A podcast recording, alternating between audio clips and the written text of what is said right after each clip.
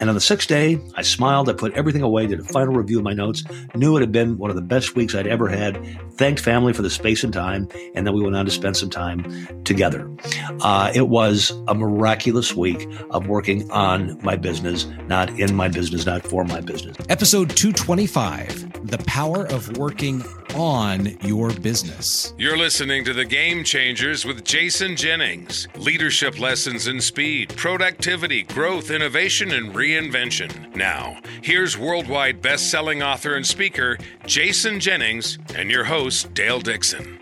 With more than 2.9 million listens and downloads and growing every week, this is The Game Changers with Jason Jennings. New York Times, Wall Street Journal, and USA Today best-selling author of eight books on leadership, growth, innovation, speed, and reinvention. Jason, I've got a, a confession to make. So, yes this afternoon we're recording this on a monday uh, and as i was thinking oh you know what i have not booked any of my travel for the jason jennings certification summit. Before i jump on the phone with jason i'm going to get that done. So we are at the recording of this podcast. I got the note you're 34 days away from your hotel reservation in Tiburon, California. That's exactly right. We're a little bit more than four weeks away. It's it's all pretty exciting. So let me give you an update. Uh, for, first of all, I'm not delusional. Uh, I uh, I would like to think that everybody in the world listens to this podcast every single week. Well, of course, that's not the case. And I got an email last week from somebody from Asia saying, "Oh my God, I am a faithful listener, but I guess I've been away for a while, and I just heard about the summit on an earlier podcast, and you've got." Got to let me in. I've got, you've got, I've got to be part of it. And here's my story and here's who I am. And, uh, you know, I caved and I said, of course. So, uh, here's what the summit is very briefly for those of you listening or becoming familiar with it for the first time. Uh, on March 23rd, 24th, and 25th, in my small, beautiful, idyllic little village in Northern California, right across the bay from San Francisco, uh, I will be hosting the first ever Jason Jennings Certification Summit. Over a course of three days, a very intense study and work. Uh, you will learn everything that I have been humbled to learn and fortunate to learn in my screening and study of 220,000 companies, eight best-selling books, 1,200 keynote speeches, six to 700 half-day and full-day workshops around the world. You'll learn about podcasts. You'll learn about books. You'll, you'll learn about blogs. At, at, the end of three days, you're going to know everything that I know, and you're going to become certified to train, to speak, uh, to consult in my name. It, there's no charge. There's no charge. It's a labor of love. Um, we've had about more than 500 people raise their hand. Uh, the, the, maximum capacity is about 50. I, I, think we're running at about 57 right now. Uh, I do believe that a couple of people will probably drop off. I, I, just think that's the way of the world. And so if you're hearing for this for the first time, you can go to my website. You can learn some more details. But um, don't do it just as an inquiry. If you feel called to be part of something like this, um, we would find room at the table for you. I mean, that's just who we are. Hmm. Well, I am excited. So I, am committed. My travel is booked. We're ready to go. All right. All We're right. Ready to go. Now, speaking of travel, I know you're always on the road, mostly in an airplane, but you were actually literally on the road list this last week. And when we chatted at the end uh, after recording the most previous podcast, I honestly thought you were going on vacation, but that's not necessarily the case. No, really no, not at all. But uh, all right. Well, the family went on vacation. I uh, I spent uh, uh eight hours a day uh, being alone, doing my thing, and thinking. And so here's the story. You know, from the time I get started, uh, when I wake up at 4.30, quarter to five in the morning, I have my private half hour for me. And we've talked about that before. Um, my giving thanks and my thinking about the day and the big things I want to accomplish until uh, I get home after the gym at six o'clock. Uh, it's, it's a 10, 11 hour workday. I love it. I'm not complaining, but I am cruising and moving nonstop. And a couple of months ago, I realized it had been a long time since I'd invested time working on my business instead of working in my business or for my business. And so I remembered a story I wrote about in the book. It's not the big that eat the small. It's the fast that eat the slow based on something that happened to my head of research, Laurence Haughton and I, when we were starting our careers 30 years ago, 30 years ago, uh, at a conference in Asia. And uh, after our speeches, uh, we had the opportunity to meet with a lot of the attendees privately for an hour. And we were talking to a man from Australia. And uh, picture this in Australia 30 years ago, he was in the antenna business. That's how people got their television signals in Australia 30 years ago. And he had a big booming business. But all of a sudden, television uh, was becoming completely deregulated. Uh, cable, satellite were on the horizon. And he knew the business uh, was going to be a thing of the past. But he was so busy trying to save his antenna business and thinking about his antenna business that he'd never worked on his antenna business. And during the process of the conversation, uh, we said, well, what else is happening in the cities you're in? And he said, ah, there's cities. I mean, you know, there's rising crime rates. I mean, there's this and there's that. And I, I, said, well, tell me a little bit about the rising crime rates. He said, you know, we never used to have this problem, but there's hooligans all over the places, houses getting broken into. And I said, have you ever considered uh, getting the burglar alarm business?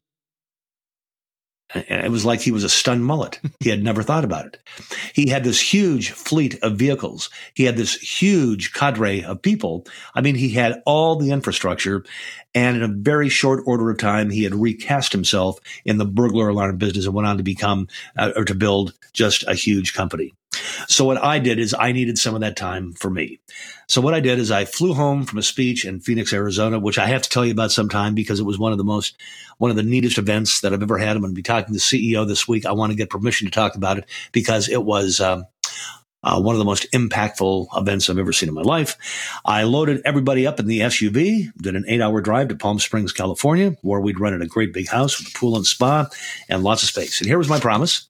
My promise was that I'd take care of breakfast every day because I love to cook and I do dinner every evening but I needed eight hours a day for myself to work on my business, not in my business or for my business.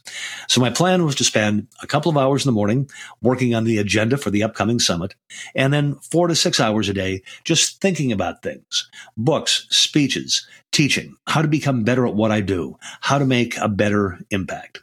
So let me tell you the experience or what happened uh, during the week. So the first day, I was surrounded with lots of pads and paper and sketch pads and different colored pens, and I had all the previous books I'd written. And I mean, I was all set to go up uh, poolside under an umbrella. And uh, God, it was a horrible day. It was a horrible day. Nothing happened. Nothing happened. I doodled. I made notes. I reread books. Uh, and it was apparent that I needed to decompress. And I kept thinking, geez, nothing's happening. Nothing's happening. I'm not getting any huge ideas. God, where are you? What about the muse on my shoulder? And then I, then I got tempted. Well, you know, if no ideas are coming, maybe you better do some emails. And I thought, no, I can't do that. I promised not to do that. Nope, nope, nope, nope, nope. Well, maybe I'll go for a swim. Nope, nope, nope, nope, nope. You promised not to do that. Just suffer through, buddy. And, and that was the story of my first day. It was a miserable first day trying to work on my business instead of for my business. The second day, all of a sudden, lots of ideas started popping. But by day's end, I had one, maybe two possible keepers. But here's the magic. The third day, out of the blue, when I wasn't even thinking about the summit, I had a huge idea about the agenda that's going to make it so much better. The fourth day, when I wasn't even thinking about the new book, I had a potentially huge idea about the voice for the book. Is the voice going to be me or is the voice going to be somebody else? More about that later. The fifth day, I started making copious notes, started putting meat in the bones of all the ideas, started calling people to ask them what they thought and, and gain their input. And on the sixth day, I smiled. I put everything away, did a final review of my notes, knew it had been one of the best weeks I'd ever had, thanked family for the space and time, and then we went on to spend some time together. Uh, it was a miraculous week of working on my business, not in my business, not for my business. I think I learned eight valuable lessons. And by the way, we talked about this um, on podcast number 70, you know, 150 podcasts ago or something. But number one, uh, it's not going to happen at, at your office or in your home. There are just simply too many distractions, too many things that can get in the way. Uh, so, number one, if you're going to work on your business, you have to get away. Uh, travel two towns over and check into a hotel in the suburbs and just say, I'm going to check email once early in the morning, like I did, and I'm going to talk to my assistant uh, once a day, like I did, but that's it. Number two, I'm really clear now that you should not have an agenda. Just a lot of issues. Just a lot of potential scenarios. Just a lot of questions. Not, I'm going to think about this from 8 until 9. I'm going to think about that from 9 until 10. I'm going to work on this from 11 until 2. I'm, uh, I don't think so. Number three, you need lots of paper and different colored pens. I came home with some stuff that's suitable for framing. I really believe that. It started out as doodles, but there's notes and there's diagrams and there's charts. But I mean, it's it's there. Uh, number four, no distractions. And this is a tough one. And I'm proud to tell you, Dale, I won. I won. no distractions. You can't allow yourself to take other phone calls. You can't allow yourself to go in and answer a couple of emails because the road to hell is paved with good intentions. So you just can't have distractions. Number five, just keep remind, stay focused, reminding, remind yourself of why you're there and what the purpose is. Uh, number six, I got clear on this one last week too. No idea is a bad idea until it is. And I can't even explain that anymore. I had some wild ideas last week. I thought they were wonderful. And then I realized what a dumb idea.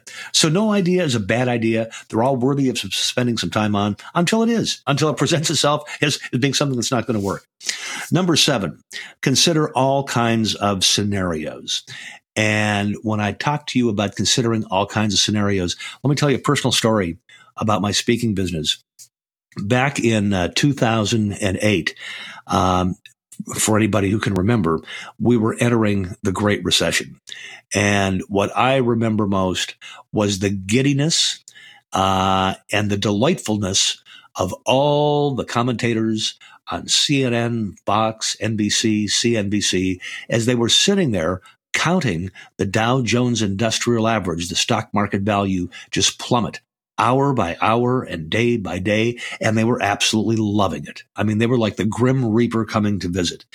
And I thought, look, this thing could be absolutely horrible. We had just built this huge log and stone lodge in a private lake, lots of obligations, lots of plans, but I didn't want my business to go away.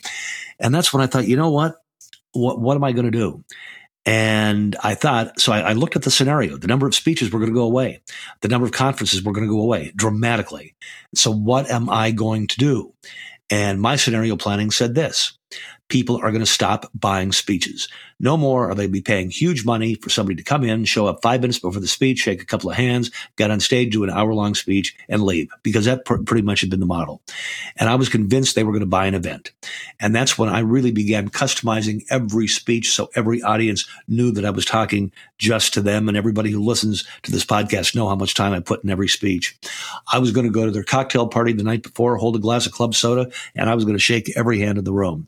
I was going to show up the next morning at their breakfast to meet everybody I didn't meet the night before and learn a little bit about them.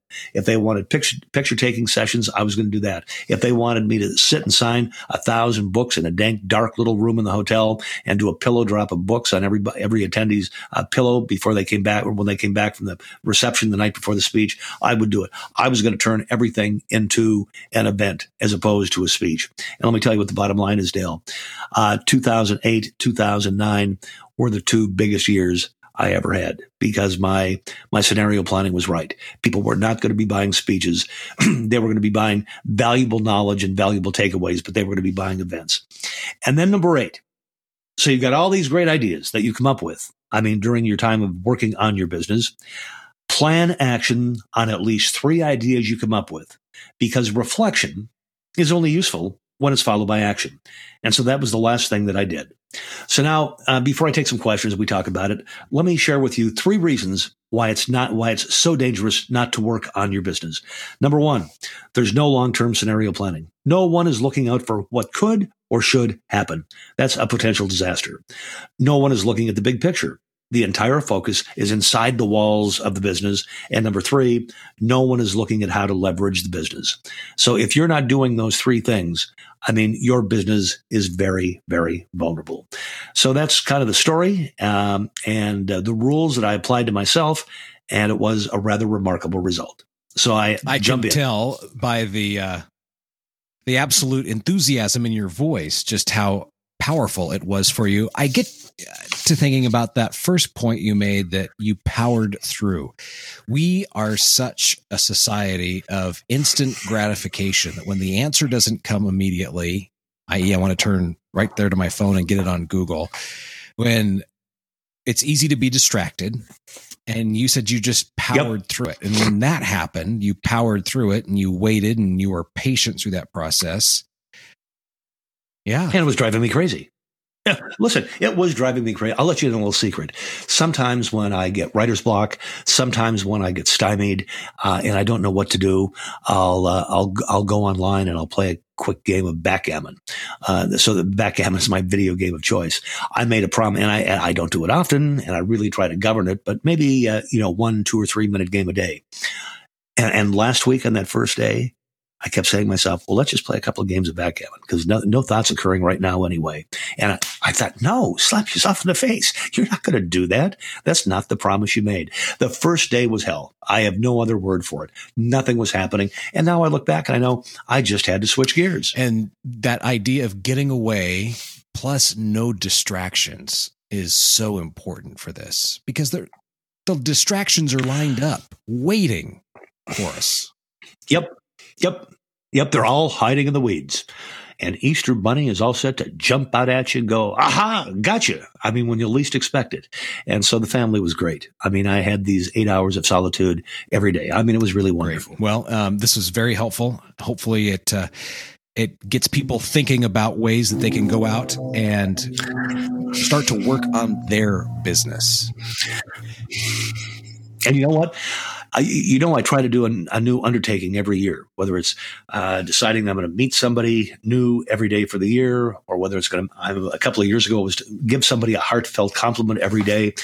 And my promise to myself this year is, and I understand I have the luxury of doing it and some people don't. Um, but I know it takes, I won't say it's going to take me five days again, but I know it's going to take two or three. Uh, and I'm going to repeat this exercise a minimum of three times this year. It, it was just that good. I, I, I can't not do that was something. The next question: How often do you see yourself doing something this long and then shortening yeah. shortening it down to maybe even a day a quarter? I know we work in the business that I work in. We work to get the executive team away for three days, once a quarter, to work on the business. Yep. Yep. I completely agree. So uh, anyway, it was well, great. Thank you so much for that. Uh, any final words for us? I do. I've got three. I've got three short little observations. Number one. So the first thing when I got to Palm Springs, uh, I found a gym near me uh, because, as anybody who listens uh, knows, um, I'm in the gym five or six days a week and have been for 35 years. So I went out and joined. Uh, I got a week long membership to World's Gym. Now, if you're not f- familiar with World's Gym, World Gym was founded by Joe Gold during the glory days of Muscle Beach in Venice Beach, California. Okay. So I walk in, I buy my one week membership and I go to the change room and I get in my gear. And I mean, I'm I'm in lots of gyms all around the world. And I went, oh my God, this is a real scary place. They probably had a hundred bikes and treadmills. There must have been a 125 or 150 weightlifting stations.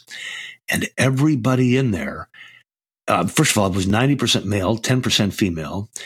All the men in there had like a 32 inch waist but they had to have like a 50 inch chest and like 60 inch shoulders and biceps and triceps. I'd never seen anything like it in my life.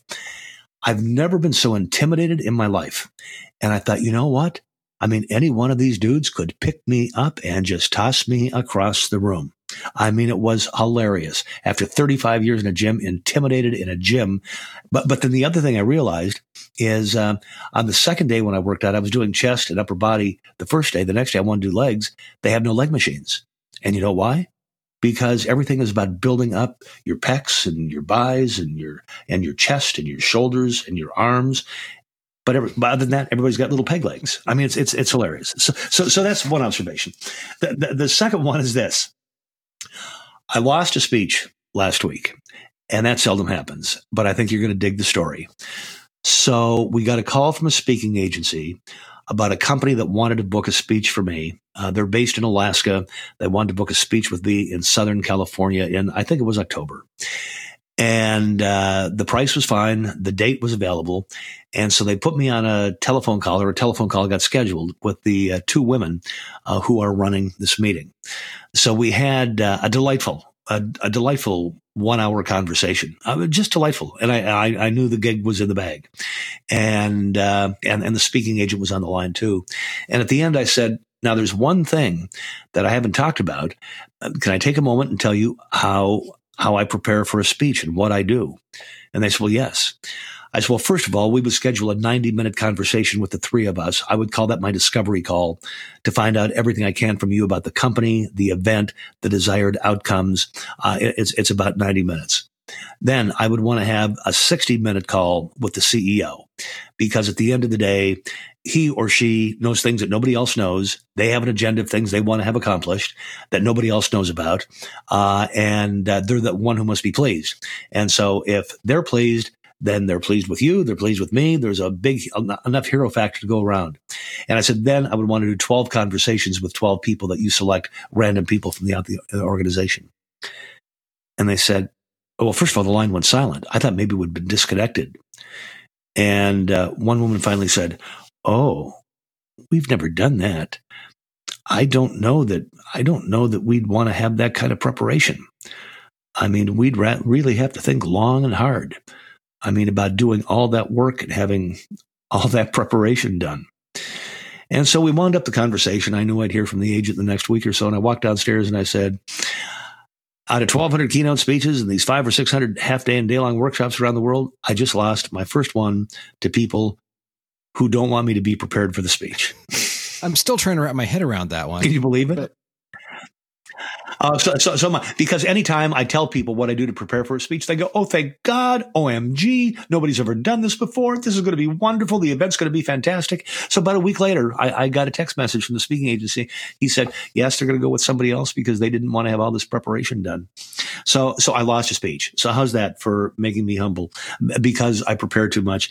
And then the final one I'm going to leave you with, and this is going to be theater of the mind as we packed the family in the SUV and decided to make the drive home back to the northern part of California, uh, we had to stop for breakfast someplace.